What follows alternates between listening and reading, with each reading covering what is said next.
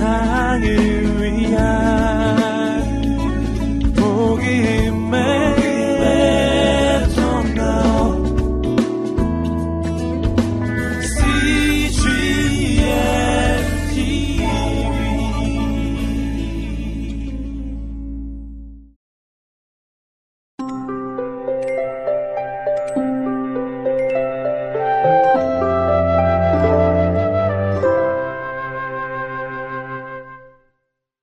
(89일) 사도행전 21장부터 22장, 27장 말씀입니다. 53.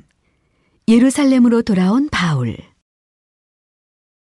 사도행전 21장 22장. 바울은 오랫동안 여행을 했단다. 어디를 가든지 예수님에 대한 복음을 전했지. 긴 여행 끝에 드디어 예루살렘에 돌아오게 되었단다. 예루살렘은 바울이 꼭 돌아오고 싶어 하던 곳이었어. 고향과 같은 곳이었거든. 바울을 만난 제자들은 무척 기뻐했단다. 바울은 여행에서 겪었던 일들을 이야기해 주었지. 그리스와 터키에 사는 많은 사람들도 예수님을 믿게 되었다는 말을 듣고 제자들은 더 기뻤단다. 바울이 예전에 예루살렘에 살 때 무슨 일을 했는지 아니? 그래, 바울은 율법학자였어. 그때 바울은 아직 예수님을 사랑하지 않았지. 예수님이 하나님의 아들이라는 사실을 눈꽃만큼도 믿을 수 없었어. 그래서 예수님을 믿는 사람들을 못 살게 괴롭혔단다? 예루살렘에 살고 있는 많은 율법학자들과 제사장들은 아직도 예수님이 하나님의 아들이라는 사실을 믿지 않았어. 예루살렘에 사는 대부분의 사람들도 마찬가지였지. 예수님은 요셉의 아들일 뿐이고 지금은 죽었다고 말했단다. 바울에게 이런 생각이 들었어.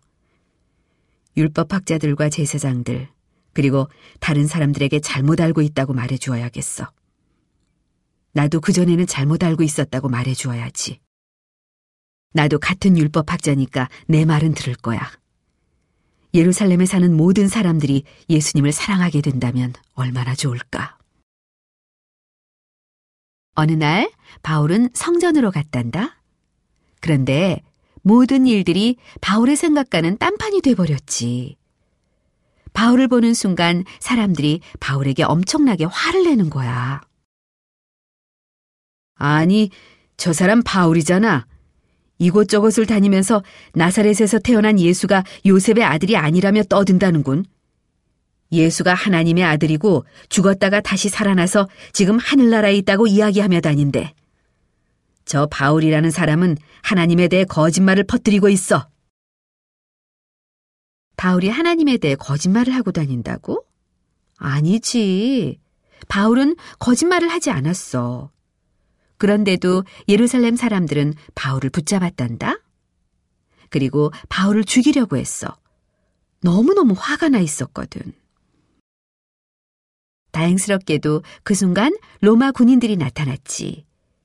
예루살렘을 다스리고 있는 로마 군인들이 바울을 구해주려고 나타난 거야. 로마 군인의 장군은 바울을 밧줄로 묶어 군인들이 머물고 있는 병영으로 데리고 갔지. 로마 장군은 바울이 아주 위험한 사람이라고 생각했어. 이스라엘에서 로마 군인들을 쫓아내려고 하는 그런 사람 말이야. 하지만 바울과 이야기를 해보니 바울은 그런 사람이 아니라는 것을 알게 되었단다. 로마 장군은 궁금해졌어. 예루살렘 사람들은 이 사람에게 왜 그렇게 화를 냈을까? 정말 이해할 수 없군. 그때 바울이 부탁을 했단다. 장군님, 성전들에 모여 있는 저 사람들에게 제가 이야기를 할 수 있도록 허락해 주십시오. 로마 장군은 바울의 부탁을 들어주었어. 어쩌면 사람들이 바울에게 왜 화를 내고 있는지 알게 될지도 모르니까 말이야. 성전들에 있던 사람들은 바울이 하는 말을 듣고 싶었어. 바울이 이야기를 시작하자 모두들 조용히 들었단다. 사랑하는 형제자매 여러분, 저는 여러분과 똑같은 이스라엘 사람입니다. 그리고 저는 율법학자로 이곳에 살았습니다. 저는 하나님에 대해 성경에 대해 잘 알았고 예수님을 사랑하는 사람들을 아주 많이 미워했습니다. 그래서 예수님을 사랑하는 사람들을 감옥에 가두었습니다. 사람들이 스테반을 죽일 때도 저는 잘하는 일이라고 생각했던 사람입니다. 저는 예수님을 사랑하는 사람들을 잡아 감옥에 가두려고 다마스쿠스로 가고 있었습니다. 그런데 제가 다마스쿠스에 거의 이르렀을 때 무슨 일이 벌어졌는지 아십니까? 하늘에서 갑자기 아주 강한 빛이 비치면서 어떤 목소리가 들렸습니다. 사울아, 왜 나를 괴롭히느냐? 저는 너무나 두려워 물었습니다. 당신은 누구신가요? 그 목소리가 대답했습니다. 나는 예수다. 내가 그렇게 괴롭히는 예수다. 그때 저는 예수님이 하나님의 아들임을 알게 되었습니다. 그리고 그분은 그때 하늘에서 제게 말씀하고 계셨습니다. 제가 지금까지 완전히 잘못 알고 있었던 겁니다. 아무 잘못이 없는 사람들을 감옥에 가두고 죽이기도 했던 저의 큰 잘못을 알게 되었습니다. 저는 제 잘못을 진심으로 후회했습니다. 이어서 제가 물었습니다. 주님, 저는 이제 어떻게 해야 합니까? 예수님이 제게 대답하셨습니다. 모든 사람들에게 내가 이 땅에 왔었고 지금은 하늘나라에 있다는 것을 전하여라. 그리고 내가 모든 사람을 사랑한다는 것을 전하거라. 그래서 저는 그리스를 비롯한 다른 나라로 갔습니다. 그리고 이제 여러분에게도 예수님이 하나님의 아들이 분명하다고 전합니다. 예수님은 여러분 모두를 사랑하십니다. 성전들에서 그 말을 들은 사람들은 기뻐했을까? 예수님이 하나님의 아들이라는 것을 믿게 되었을까? 아니, 전혀 그렇지 않았단다. 오히려 반대였어. 정말 안타깝지? 그렇지? 사람들은 바울에게 화를 냈단다. 바울을 죽여야 한다고 소리 질렀어. 그 고함 소리에 로마 장군은 더럽 겁이 났지. 화가 난 사람들이 바울을 죽이지 못하도록 바울을 얼른 감옥으로 보냈단다. 불쌍한 바울. 감옥에 있으면서 얼마나 슬펐을까. 예루살렘 사람들은 예수님이 그들을 사랑한다는 사실을 믿고 싶어 하지 않아. 게다가 바울을 죽이려고 해. 이제 앞으로 어떻게 하면 좋을까? 그러던 어느 날 밤 하나님께서 바울을 위로해 주셨단다. 이렇게 말씀해 주셨어. 바울, 슬퍼할 것 없다. 너는 얼마 후 로마로 가게 될 것이다. 바로 로마 황제가 살고 있는 큰 도시 말이다. 그곳에서 너는 나에 대해 말하게 될 것이다. 그 말에 바울은 조금씩 힘이 솟았단다. 내가 로마에 가게 되다니 정말 굉장한 일이야. 그곳에는 아직 예수님을 모르는 사람들이 많이 살고 있어. 그리고 로마에는 여러 나라를 다스리는 로마 황제가 살고 있어. 어쩌면 나는 로마 황제에게도 예수님에 대해 말하게 될지도 몰라.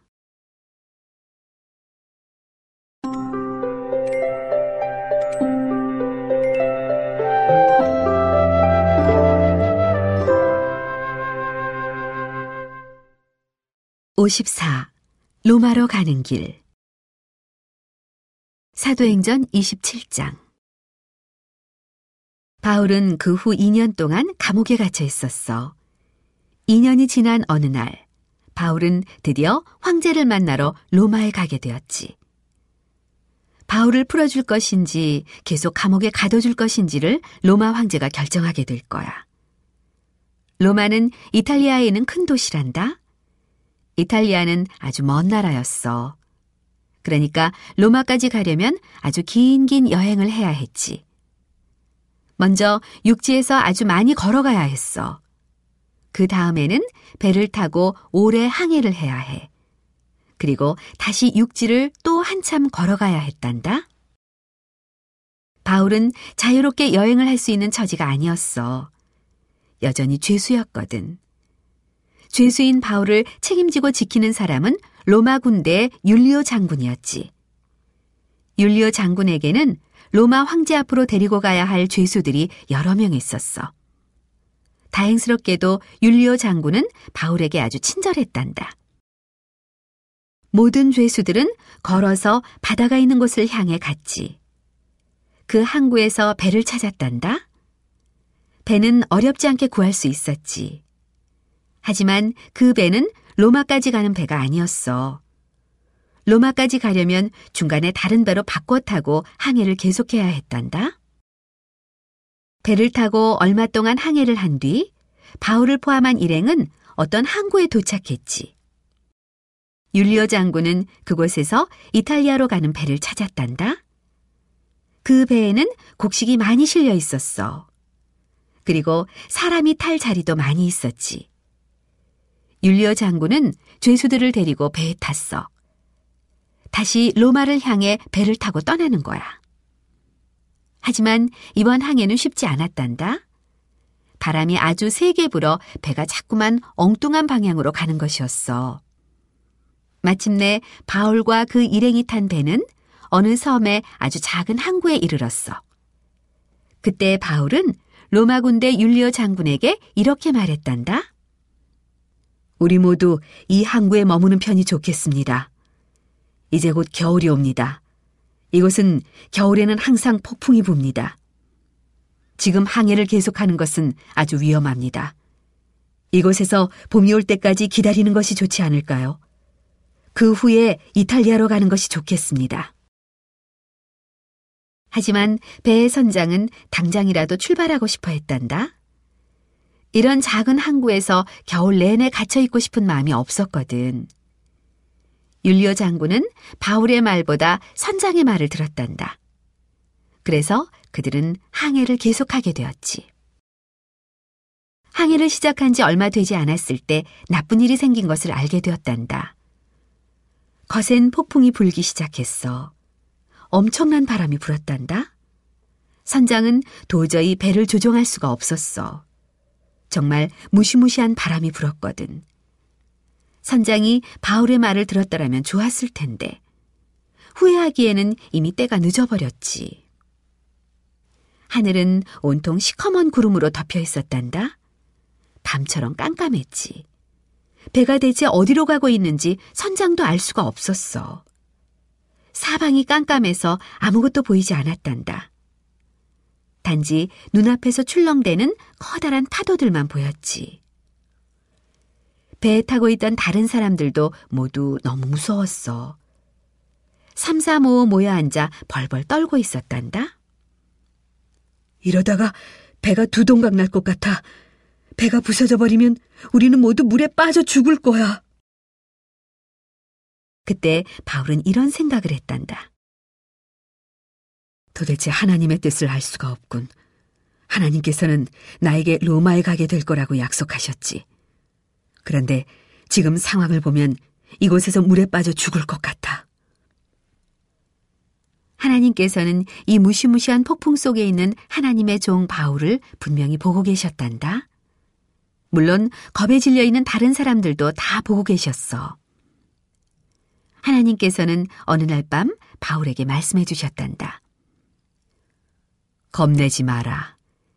이 배에 탄 사람 중 물에 빠져 죽는 사람은 한 사람도 없을 것이다. 그리고 바울 너는 로마에 있는 황제에게 가게 될 것이다. 그 다음 날도 변함없이 폭풍이 불었어. 사람들은 너무 무서워서 밥도 못 먹고 있었단다. 그런데 그 속에서 두려워하지 않는 사람이 있었어. 그 사람은 바로 바울이었어. 바울은 사람들에게 이렇게 말했단다. 여러분, 제 말을 들어보십시오. 저는 하늘에 계신 하나님의 종입니다. 하나님께서 어젯밤 저에게 우리 모두 물에 빠져 죽지 않을 것이라고 말씀해 주셨습니다. 그러니 겁내지 마십시오. 제가 믿는 하나님을 믿으십시오. 일단 음식을 좀 먹고 기운을 내도록 하십시오. 우리는 곧 이 근처에 있는 어떤 섬에 내리게 될 겁니다. 며칠이 지난 후 바울이 말한 어떤 섬에 도착할 수 있었단다. 어느 날 아침 주위가 조금 환해진 것 같았어. 그때 사람들은 저 멀리 섬이 보이는 것을 발견했지. 배를 그쪽으로 조종해 가려고 모든 사람들이 나서서 도왔단다. 하지만 그 근처는 바다가 너무 얕았어. 갑자기 배 앞부분이 모래사장에 푹 파묻혀 버리고 말았지. 모래에 박힌 배는 앞으로 조금도 움직일 수가 없었지. 바람은 여전히 세게 불어왔단다. 높은 파도가 배에 와서 철썩하고 부딪혔어. 그러더니 우지끈 소리를 내며 배의 중간이 부러져 버리고 말았단다. 파도와 함께 부러진 배의 반쪽은 저쪽으로 떠내려가 버렸어. 사람들은 너나 할 것 없이 모두 물 위로 솟아있는 배의 나머지 반쪽으로 모여들었어. 하지만 이 반쪽도 금세 물에 빠져버릴 것 같았어. 이제 어떻게 해야 할까? 로마 군대 율리오 장군이 그때 말했단다. 수영을 할 수 있는 사람들은 배에서 뛰어내려 저쪽 해변으로 헤엄쳐 가시오. 나머지 사람들은 물에 뜨는 널빤지를 꼭 붙들고 가시오. 사람들은 율리오 장군의 말을 따랐어. 수영을 할 수 있는 사람들은 바닷물에 뛰어들어 해변을 향해 헤엄치기 시작했지. 수영을 못하는 사람들은 나무 판자나 배에서 떨어져 나온 조각 등을 붙잡았어. 그리고 파도를 타면서 해변으로 갔단다. 모두들 물에 흠뻑 젖은 채 섬에 도착했어. 율리오 장군은 죄수들의 수를 세어보았단다. 죄수들이 모두 있었어. 물에 빠져 죽은 사람은 한 사람도 없었어. 다친 사람도 없었단다. 하나님께서 바울에게 하신 말씀이 하나도 틀리지 않고 그대로 다 이루어진 거야.